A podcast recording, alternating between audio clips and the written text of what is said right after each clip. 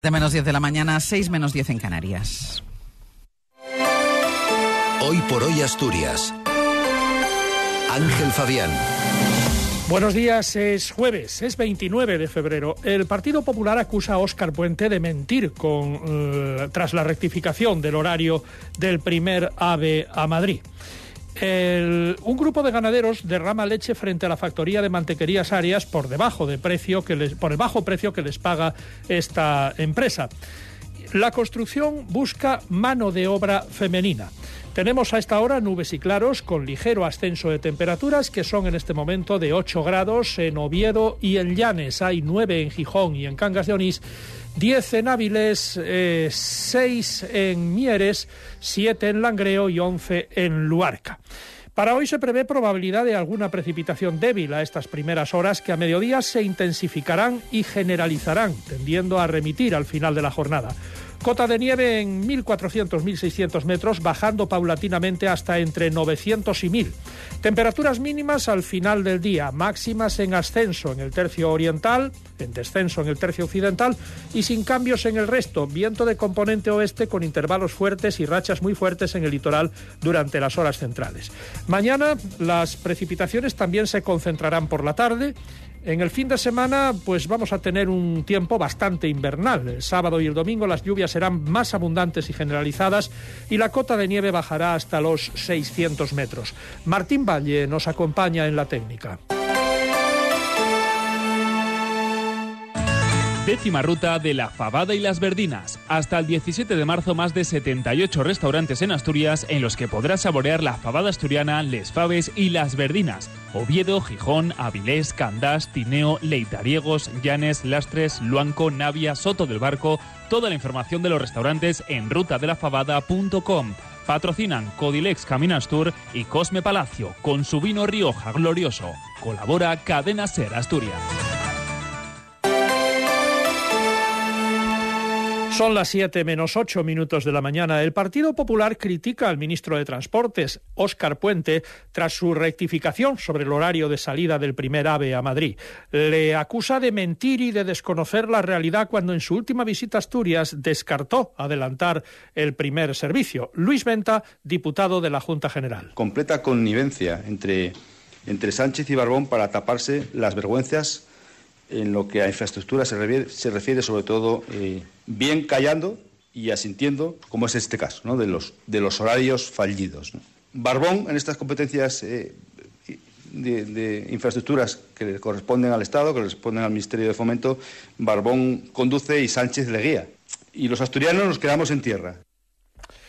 El último anuncio del Ministerio de Transportes es adelantar el horario de salida del primer tren a Madrid y sustituir el tren con paradas que se había previsto por un semidirecto. Un grupo de ganaderos convocado por la Unión Rural Asturiana, URA, derramó leche ayer ante la fábrica de mantequerías áreas en Vegalencia, en Ribera de Arriba. Los ganaderos se quejan de los bajos precios que les pagan por la leche y por las cubas francesas que entran en la fábrica.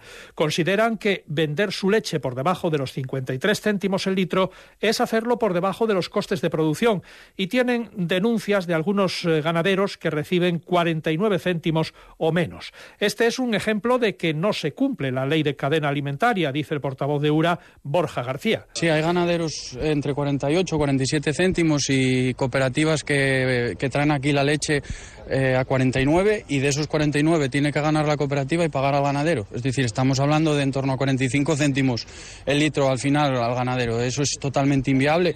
Están por debajo de los costes de producción. Venimos repitiendo varias veces que no se está cumpliendo la ley de cadena alimentaria y aquí hay un ejemplo y por eso hoy estamos aquí.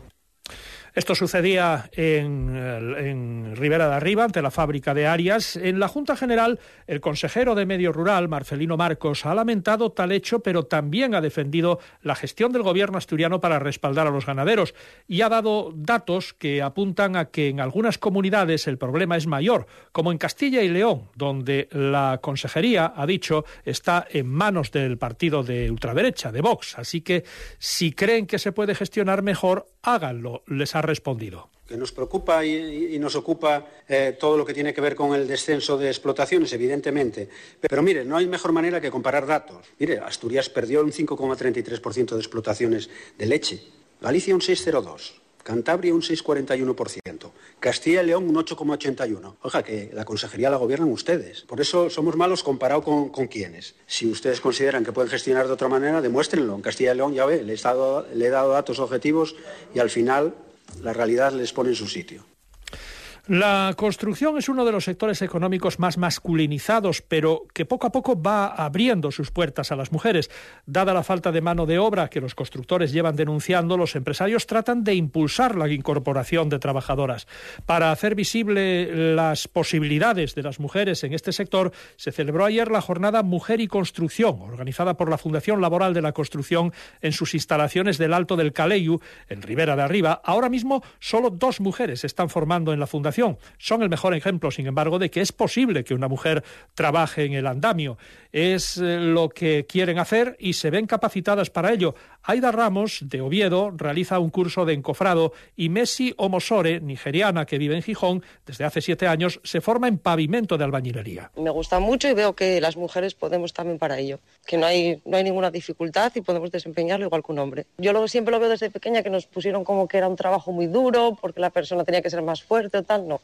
La mujer también puede hacerlo, cueste un poquitín más o menos, pero también lo puede hacer. Estoy interesando a, a trabajar en ese sector porque me gusta, me gusta. Antes era como un trabajo de hombre, pero las mujeres tienen la capacidad para trabajar como los hombres, igualdad para trabajar en ese sector también.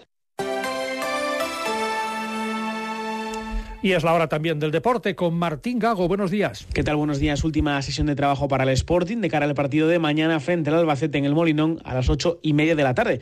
Un partido para el que el conjunto rojiblanco va a recuperar en principio a Víctor Campuzano porque el delantero ya trabajó en el día de ayer con normalidad junto al resto de los compañeros y parece que va a llegar a tiempo para ese choque importante del equipo de Miguel Ángel Ramírez. El Sporting que quiere ganar para regresar de nuevo a esa zona de playoff y recuperar las buenas sensaciones ante un rival que al igual que precisamente el Sporting uno de los peores del último tramo de competición y que de hecho lleva sin ganar fuera de casa ya desde el mes de octubre. Por su parte, el Oviedo tiene hoy la penúltima sesión de trabajo antes del partido del sábado a las seis y media frente al Levante. Otro duelo importante porque el Oviedo llega herido después de la derrota frente al Valladolid y quiere ganar para acercarse a ese playoff que ahora mismo tiene ya a dos puntos de diferencia. En principio, va a entrar sin problemas en la convocatoria el centrocampista Paulino de la Fuente en un Real Oviedo que en principio también puede tener cambios después de esa derrota por, 0, por 3 a 0 frente al Valladolid fuera de casa. Están escuchando hoy por hoy las noticias de Asturias. En la SER faltan dos minutos para las 7 de la mañana.